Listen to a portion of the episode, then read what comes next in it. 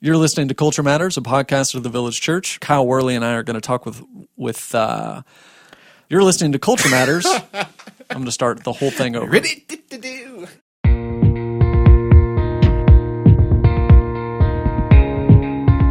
You're listening to Culture Matters, a podcast of the Village Church. This is Josh Patterson. On today's episode, we're going to look at some historic Christian approaches to cultural engagement. And Kyle Worley and I are going to have a conversation with Rod Dreher about the Benedict option.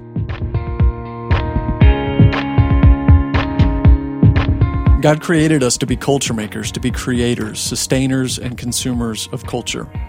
This is the cultural mandate of Genesis 1:28 to be fruitful and multiply and fill the earth and subdue it, and have dominion over the fish of the sea and over the birds of the heavens and over every living thing that moves on the earth.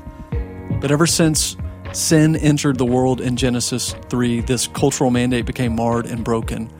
And as a result of sin, God cursed his creation by causing our making of culture to be more difficult, from the toil of our labor to the pains of childbirth. He also gave us over to our desires to worship creation over the Creator. But God set in motion a plan to restore all things through the person and work of Jesus Christ. Those who have been reconciled to God through Christ now have been free to reclaim the cultural mandate originally established for humankind though in a limited and flawed manner until the return of Christ. Christians begin, can begin to bring glory to God by again creating, sustaining, and consuming culture. And that has literally been the challenge and question for thousands of years. How do we do this? What does faithfulness look like? How are we to be in the world but not of the world? How do we engage with culture in a way that's not just permissible but that it's actually beneficial? And throughout history, the church has sometimes failed and has sometimes flourished in this cultural calling.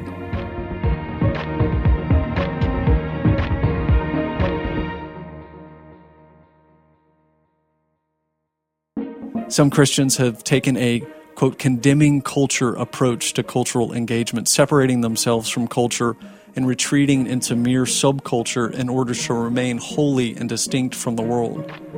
Some Christians have taken a consuming culture approach to cultural engagement. These are those men and women who, in an attempt to engage and connect culture, in turn become like the culture. They assimilate to the culture. Other Christians have taken a converting culture approach to cultural engagement. And these believers have attempted to control and reign over culture, forcing it to submit to the principles and values of the Christian faith, even sometimes through whatever means necessary. And that brings us to our conversation today in light of our cultural moment and a continual move towards Christianity being pushed to the margins. We're going to have a discussion with Rod Dreher about cultural engagement. And just like any other strategy, this is a strategy that we have to consider the pros and the cons, the, the flourishing aspect of it, and then maybe the back edge of that. And so it's a conversation that I'm looking forward to and that we welcome.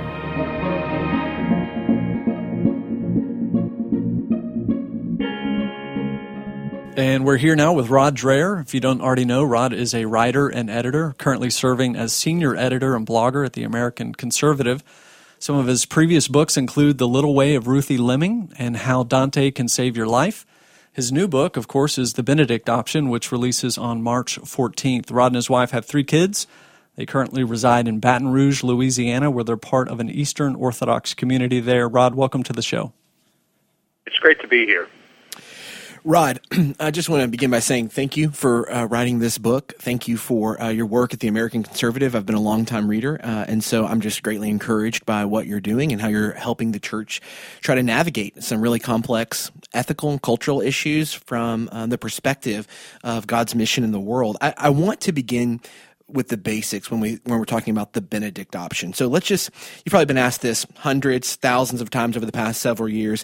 What is the Benedict option? Why do we need it? Maybe try to give us the elevator pitch. If you're trying to explain to somebody really quickly right. what is the Benedict option and why should any of us care about it? Great. Well, the the first thing I should say is or, or should explain is who is Benedict. Saint Benedict of Nursia was uh, a, a Catholic. Well, he was called Catholic, and the church was one uh, back in those days. But he was born at the end of the fifth century uh, in a mountain village in Italy. he was a Christian, and was sent down to Rome to finish his education as a young man. Uh, the Roman Empire had fallen uh, a couple of decades before, and Rome was ruled by barbarians. Benedict was so shocked by the chaos and the moral dissolution in the city of Rome that he went out to live in a cave outside the city uh, to pray, to fast, and to seek God's will.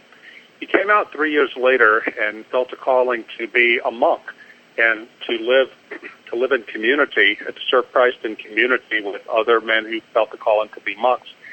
He ended up writing a little book called The Rule of Saint Benedict, which is nothing more than a guidebook for how to run a monastery. Uh, he called a monastery a school for the Lord's service. So uh, the point of the monastery was to train the men who lived in it into to being Christians and to being Christians in community. Uh, he died sometime in the 500s, um, having founded 12 monasteries around Rome. What he could not possibly have known, though, is that over the next few centuries, with barbarians ruling Western Europe, the absence of empire, those monasteries would grow and grow and grow and plant new monasteries all throughout Western Europe. And what they did within those monasteries was to preserve the history and the, the tradition and scripture that uh, of the Christian Church, and not and not only that, but Western civilization, some of the Greco-Roman classics, even as they uh, evangelized people, taught them how to pray, uh, taught them how to garden and do things that were lost when Rome fell. So those monasteries became sort of an, an ark that carried the faith across the, the chaos and darkness of the so-called Dark Ages and made it possible for the rebirth of Christian civilization uh, in the future. What I call the Benedict option then is trying to ask ourselves, what would a Benedict who lived today, what would he or what would she be doing to hold on to the Christian faith that we have in our own dark age uh, and make it live and be vital and to preserve it in this time of great chaos and dissolution we have now. Uh, a famous philosopher, Alasdair MacIntyre, who was a Marxist when he wrote this, he later converted to Christianity. He wrote back in 1981 that we are living in a time that is like the fall of Rome, in the sense that we have lost touch with our traditions, we've lost touch with the tradition of virtue, and I would say that we've lost touch with the Christian tradition. We're living in a post-Christian time now. Uh, not that there are no Christians anywhere, but that Christianity is no longer at the center of our civilization.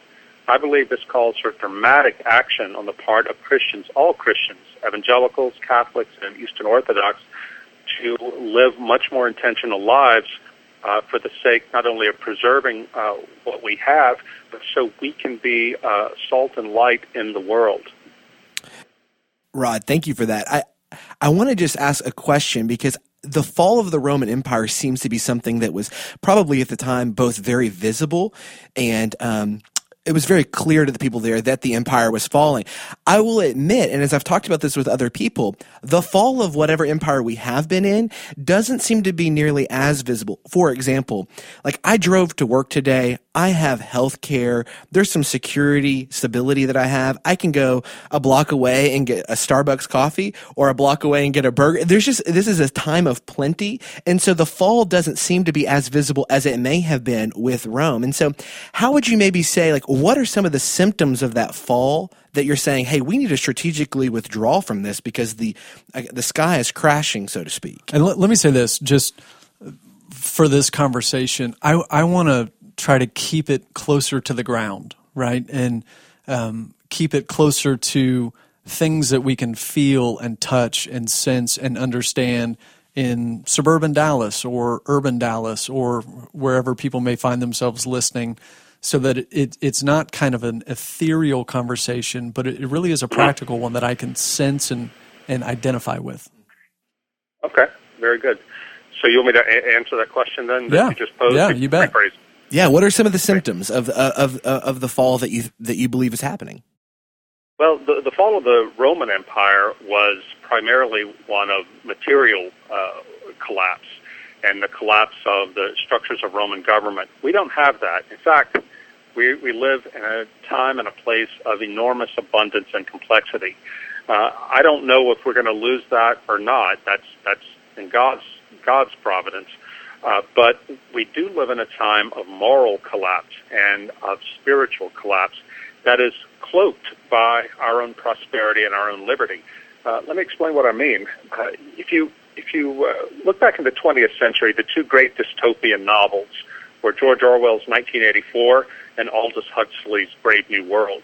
1984 was what those who lived under Soviet communism got. You know, the the, the they turned the whole society into a prison, basically. But Huxley uh, prophesied what we have in, in the West today. A society that is so given over to pleasure, mm-hmm. especially erotic pleasure, that we forget that there's anything to care about. We, right. you know, we not only forget uh, the truth, but uh, and and our, our forget truths about community, but we forget that we're supposed to even care. I think that's what we're living in now, and um, you know whether it's in suburban Dallas or Baton Rouge or wherever uh, you find people today, we have drifted into what the sociologist Christian Smith calls moralistic therapeutic deism. Now that's a, a mouthful right there, but but he says that this is the pseudo Christianity that has become parasitic among the churches. It has infected the churches and has taken us away from any kind of historic, grounded understanding of the gospel.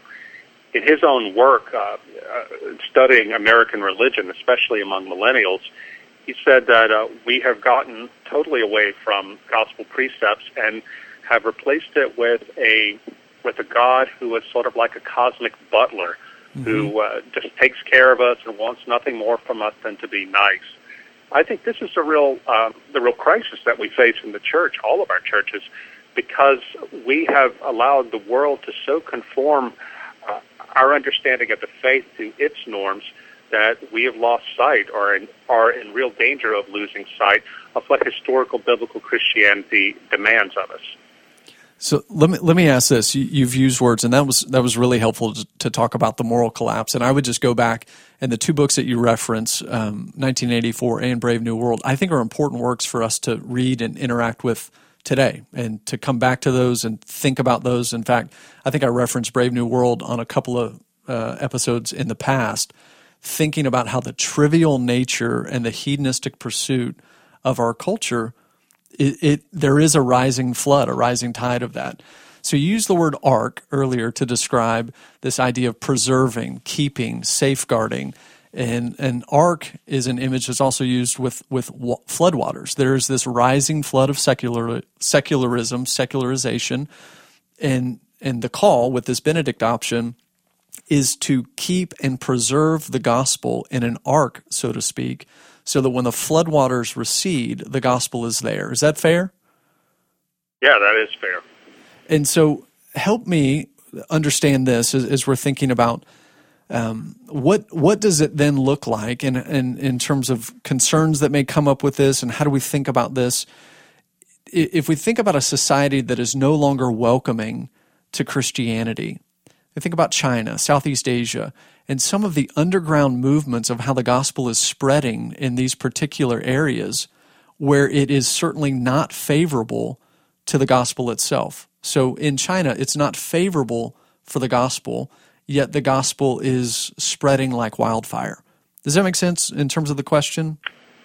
Oh, yeah, it, it does. And I, I think what you're asking is if, um, if we close ourselves off in sort of compounds that are not open to the world. Right, How do we spread right. the gospel? Yes. How do we fulfill the Great Commission? Yes. I'm glad you asked that because that is one that is the biggest misconception about the Benedict option that I face. And uh, I, I would answer it like this: We, uh, if you go to look at a monastery, like the monastery in uh, Norcia, the Benedictine monastery there, where I, I visited they do live a closed off life away from the world. They're not completely closed off, and they receive pilgrims and people seeking spiritual advice. They offer them hospitality because that's part of their way of life. But um, they also will tell you that the only way that they could be for the world, for the people who come to see them, who they are supposed to be, is by spending time away from the world, cloistered away in scripture study, in prayer, and in labor, and in silence. Now, the rest of us are not called to live as monks. I certainly don't have that calling, and I don't think any person living in the world does.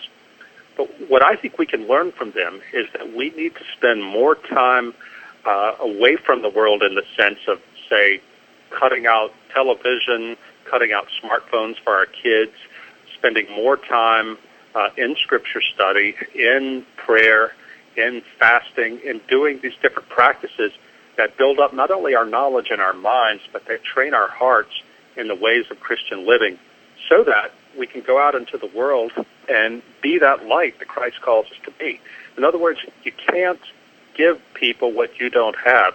And I think that in, in our churches, we have become so captive to the world and the world's way of seeing things that uh, we have lost the savor. We don't really look that much different from the world in many cases. I'll give you an example. A friend of mine in Dallas was telling me about uh, a prayer request that went around in her circles of uh, Christian moms. Uh, a mom said that uh, she was pregnant with triplets. They had in vitro fertilization, and she and her husband were prayerfully considering whether to do selective elimination. In other words, they wanted to uh, abort one of the children. And she said that we just don't feel God is calling us to raise triplets now, and she was seeking people to pray for God's will for her. Now, what was interesting to me about that was this is a moral horror by any kind of traditional Christian right. um, Christian way of seeing it. But the mom used the language of Christianity, uh, all this sentimental piety, to obscure what was the, the, the killing of her unborn child. This is what I mean. This is one facet of what I mean by we've been so absorbed by the world that we can't even think straight. Right. So let, let me thank you for that and that example. So bringing it down to the ground is really helpful, and I appreciate your insight uh, uh, in terms of what that you're not you are not saying that we're all to retreat into monasteries and these types of things because I think the characterization against this particular strategy that you're putting forward. Um, I'm not sure that people have thought about it in the way that you've thought about it, and and it has been there's been some easy reactions against it. Um, a concern, sure. a, a concern that I would have is that someone would hear this, a well-intentioned believer would hear this, and and hear the idea of ark, retreat, building walls, pulling away, and what's motivating that is a fear of losing favor, right? A fear that their children uh, may not be accepted, a, a fear that they may be seen a certain way, rather than a genuine love for the Lord. Because the things that you just described, Rod, are, are things that that the Scriptures would call any uh, gospel loving, Bible believing believer to do, which is engage in the disciplines of prayer and fasting and study. Uh, and live a life of holiness unto the Lord through gospel motivations. Like that, that has been true since day one. That has never not been true. And um, and so rather than a genuine love for Christ motivating our hearts to do these things, there could be this reactionary, oh, geez, the culture is changing. That's scaring me. I'm going to lose favor. Right. Therefore, I'm retreating out of fear and not out of love. Right. Well, there's a lot to unpack there. Um, I do think that all I'm calling for in the Benedict option is for the church to be the church, yeah. the church we were always supposed to be, but we've forgotten somehow. Uh, what I quote somebody in the book as saying, "Oh, the Benedict option is only about the church being the church, but if you say that, nobody will listen to you. You have to give it a label." So maybe there, there's some of that. But um, what the Benedict option is is a, a strong call to return to spiritual discipline and discipleship. Um, and it, it's not a call made out of fear, although I think there are some things to be afraid of in the world, but rather a call to run towards something, towards something good and holy and life giving. But it's going to require real conversion. This is not just something that we can add on to our to our lives. Um, I'll give you an example. I, I was recently at uh, an evangelical college giving a couple of talks, and uh, one of the the students at the college stood up and said, I, I hear you saying all this about the Benedict option, but I don't understand why we have to do all these disciplines you talk about. Why isn't it enough for us just to love the Lord with all our hearts, as I was taught growing up? And I think that was a really good question. And, and I told her that love has to take certain forms. Our, our hearts are formed to Christ by the way we live and the things we choose not to do. Um, loving Jesus and following Jesus is not just about arranging our emotions in a way that delivers us from anxiety, but it's about dying to ourselves. And we don't, American Christianity in all its forms has lost that sense that we are to die to ourselves.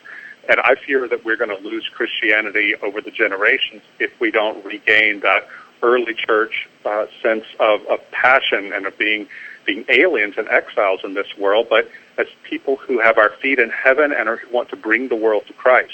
I think that's going to require a very different kind of living from all of us. It's going to be different across churches. I mean, a Southern Baptist Benedict option is going to be different from an Eastern Orthodox one.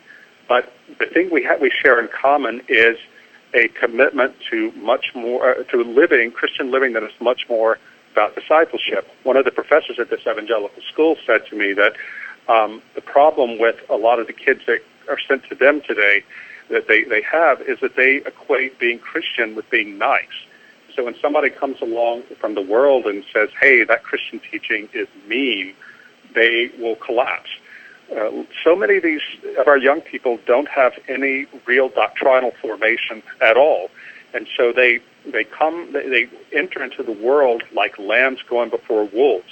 Uh, and they are often more transformed by the world than they are world transformers. Yeah. Does, does this make sense at all? No, it absolutely does, Rod. I, I think one of the things that I'm hearing you say throughout uh, your responses is that there is there is a need for a strategic withdrawal, not to preserve favor with society, but to preserve the savor or the distinctiveness, the saltiness of the oh. church. Oh, oh I like the way you put that, and and in fact, it's just the opposite about preserving favor with the world. The world is going to hate us. The world hates us now. We are going, if we're faithful to Christ, we're going to be in many ways like that that Southern Baptist florist uh, Barronelle Stutzman in Washington State, who's losing her business over um, over her religious convictions. So this is going to start. So can I pause you there, Rod? And the reason I want to yeah. is because one of the things that I've appreciated about your work is that you've been um, you've been as critical of religion in power or maybe let's say superficial religion in power as you have been about the spread of secularism. And and I think what you've just made mention of in terms of uh, you know uh, the the questions of ethics and civics and business and politics in Christian life um, I, I feel like that gets to this issue of a question we had for you which is it seems right now like if I'm talking to I have some friends, some family members that are going, Hey, you guys have been saying for a long time that America is drifting. Well, 81% of the evangelical vote just showed up to elect somebody who said it was going to be a primary part of their uh, elected office to keep America drifting towards Christianity. So, in this drift, why is it important for the church to still keep a sense of separation from the state? Doesn't it look like our voice just spoke and it was heard uh, in terms of think, representing the 81% of evangelicals? I mean, is this something that are we being premature and saying like maybe the tide is turning? Oh uh, no, not the tide is absolutely not turning, and I think Christians who uh, who believe that it is believe the election of Donald Trump uh, signals of turning up the tide are diluting themselves. And I don't say that in an anti-Trump way necessarily, although uh, you know a three times married casino owner, the idea that he is going to be this great knight restoring Christianity to America is is almost a joke. But even if Donald Trump were a saint, were uh, you know uh, paid up Christian, uh, baptized in the Spirit, and everything else that we that we we seek, he could not stop the tides of the currents, the deep undercurrents of culture that are moving America further and further away from Christianity. And in fact, I think that our political victories as Christians over the past 30, 40 years, as members of the uh, so-called religious right, if you don't mind that word, uh, have blinded us to what was actually happening in the culture. We, we tended to think that if we just vote the right way and get the, those values voters' ballots in, uh, then the culture will take care of itself. But that has been proven to be not true at all. And if you look at uh, the sociologist Christian Smith's research, most the, the overwhelming majority of American Christians have no basic idea what Christianity really teaches. And uh, the the idea of Christian strength, as shown by uh, by the election, election results in, in this and any election, that is just a paper tiger. It really is, and we can't be lulled into into any kind of comfort that way. I think that you know Trump will certainly not be as bad on religious liberty as Hillary Clinton would have been. The way I see it is that just gives us four more years, maybe eight years, to prepare for the inevitable. We've talked about this before, and you know, regardless of the way the election went, um, what what this political climate has demonstrated to the church is that the church has lost the savviness and the skills of knowing how to interact in a culture like this. And it seems like what you're advocating here is the opportunity for the church. And I, I, I really want to not use the word retreat, but for the church to begin to proactively begin to utilize those muscles that have atrophied over the years. And sure. so that we develop a strength, develop a skill, develop a savviness to know what it means to be in the world but not of the world, right? To be able to to be citizens of another kingdom while still living here on earth and know what it means to interact and engage. And that engagement is not simply done in a ballot box. Um, That's right. Uh, you're so right. And because serving Christ is going to cost us in this culture that is now emerging. Uh, we're going to be pushed out of the public square for our fidelity, and we have to have we have to have lived with the courage inside, developing the courage inside, and the knowledge and the habits of the heart that allow us to suffer and rejoice as we're suffering. Um, that's not something that we're used to in American Christianity. We've had it good for a long time around the world today, as you were saying, in China and many other countries. Christians are putting their lives on the lines on the line to serve Christ. Uh, I don't think it'll get that bad in this country. I hope it it won't. But there are all kinds of ways to apostatize. You know, the the loss of social favor, the loss of a possibility for a career. That's going to be a greater price than a lot of American Christians who have not been strongly formed. Uh, it's going to be more price than they're willing to pay. And I guess what I what I hope for the church is that we will live in such a way as the Babylonian, the Hebrews in Babylonian exile did. Know, the Lord told them that He had them there for a period. You know, that this is part of His will. He told them, you know, to take wives among them and to, to pray for the prosperity of the city. But He also told them that He was going to call them out one day, and we ha- and He told them also not to listen to the diviners in the city. What I want for the church is for us to develop the uh, the moral vision and the courage in our hearts to do like Shadrach, Meshach, and Abednego did, be put into the furnace if that is our will, and would go there rather than apostatize and sell out the Lord. Yeah. Thank you, Rod. I, I, want to maybe just end with uh, this question. What's the heart behind this book in terms of what's your motivation? What's the real burden, the hope that you're hoping Christians will take away from it um, as you think about the, the life of this book in the years ahead, particularly in the next four years uh, under this president and in kind of this iteration of the country's life. What do you really hope this book will accomplish? Okay, let me let me jump in before you answer that, Rod. I, I do want to say this. I think this book is an important book to interact with. Certainly, there are things that I disagree with in the book. There there are elements of the book that I think ah, I don't know about that. Which any provocative work, and I mean that in the good sense. So hear that in the in the encouraging sense. You're pushing something on us here that's forcing a conversation that needs to happen. And so I, I want to thank you for that. Um, and I think you're you're benefiting the church with that conversation. It's one that that we have not had in an intelligent and meaningful way that we need to be having. It doesn't mean that I necessarily agree with all the strategic impulses and ideas that you've generated in this book, and certainly not everyone does, and that's fine. But there is something that, to what Kyle is asking you here. There's a burden that pushed you or compelled you for this for this work for this option and um, so, one, I want to encourage you in it, and then I'd love to hear how you would answer that. Well, I, I thank you for that, and, and I expect that and actually want that from readers of the book. I, this book is not full of, of answers to problems, but it really, I hope it raises questions, really strong and deep questions about the way we're living today as Christians and whether or not this is sustainable. We're all aware of the, of the the dramatically falling numbers of the Christian faith among millennials. And I think this is probably going to continue. I wrote this book uh, keeping in mind my own children and what I hope one day will be grandchildren and their grandchildren. Will there be a faith for them to to practice, and will the faith be active in, in instantiated in local churches and local communities in this time of great trial? Uh, you can look in Europe. I love going to Europe, but it's one of the saddest things to go see these beautiful cathedrals and churches, and nobody goes to them. Uh, the faith is on its on on its last legs in Europe, this can happen to us too. A lot of Americans don't think so. We look around and see all our churches everywhere.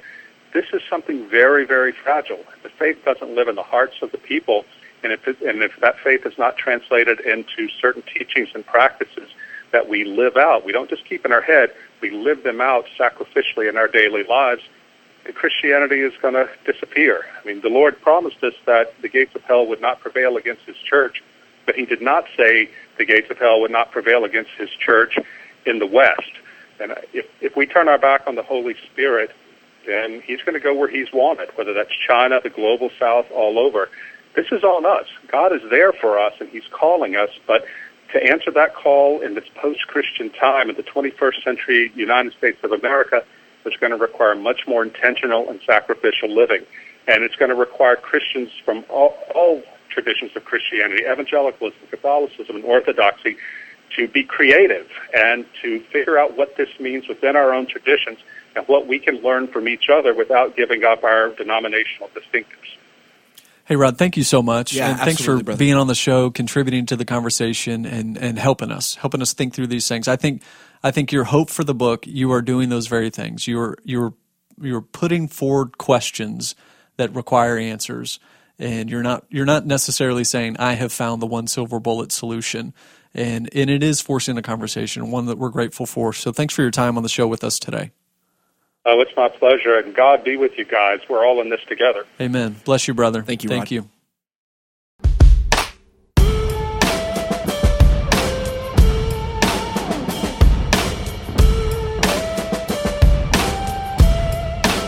If there's anything you heard us talk about today on the show that you'd like to know more about, you can find these details on our website, tvcresources.net. That's tvcresources.net. On our next episode, we're going to have a handful of staff members on to discuss the season of Lent. We'll see you next time. God bless.